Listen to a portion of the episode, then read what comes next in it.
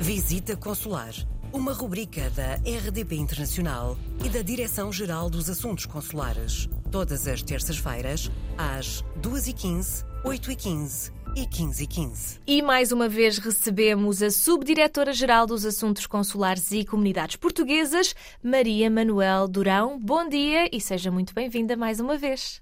Uh, muito bom dia. Hoje vamos falar de presenças consulares. Isto porque uma das preocupações da prestação de serviços consulares é a manutenção da proximidade aos cidadãos portugueses residentes no estrangeiro.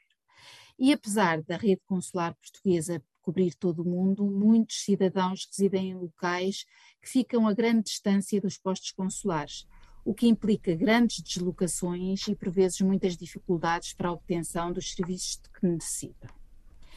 E tendo em conta esta, esta necessidade, foi criado o programa de presenças consulares, que consiste na deslocação de funcionários dos postos consulares a localidades mais distantes, onde existe uma concentração da comunidade portuguesa e assim permite a prestação uh, de diferentes serviços localmente.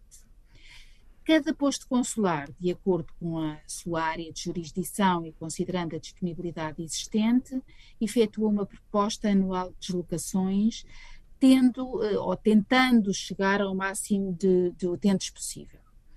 Com recurso a equipamentos portáteis, são realizados serviços como a emissão do cartão de cidadão, passaportes, atos de registro civil e notariado, inscrição consular ou recenseamento eleitoral e é também uma oportunidade para o esclarecimento de questões sobre estas matérias. No portal das comunidades portuguesas é disponibilizada a lista de todas as presenças consulares a realizar em cada ano. Uh, podem eventualmente registar-se uh, alterações de data ou horário por diversas razões e por isso é essencial que seja consultado e contactado previamente o posto consular no sentido de efetuar o agendamento do serviço. Este programa de presenças consulares tem tido uma grande adesão do, por parte do público, tendo, tendo vindo a registrar um, um contínuo crescimento. Em 2022 atingiu um dos melhores resultados desde que foi criado. Foram realizadas em todo o mundo 602 presenças que permitiram o atendimento de mais de 33 mil cidadãos portugueses e o processamento de mais de 42 mil atos consulares.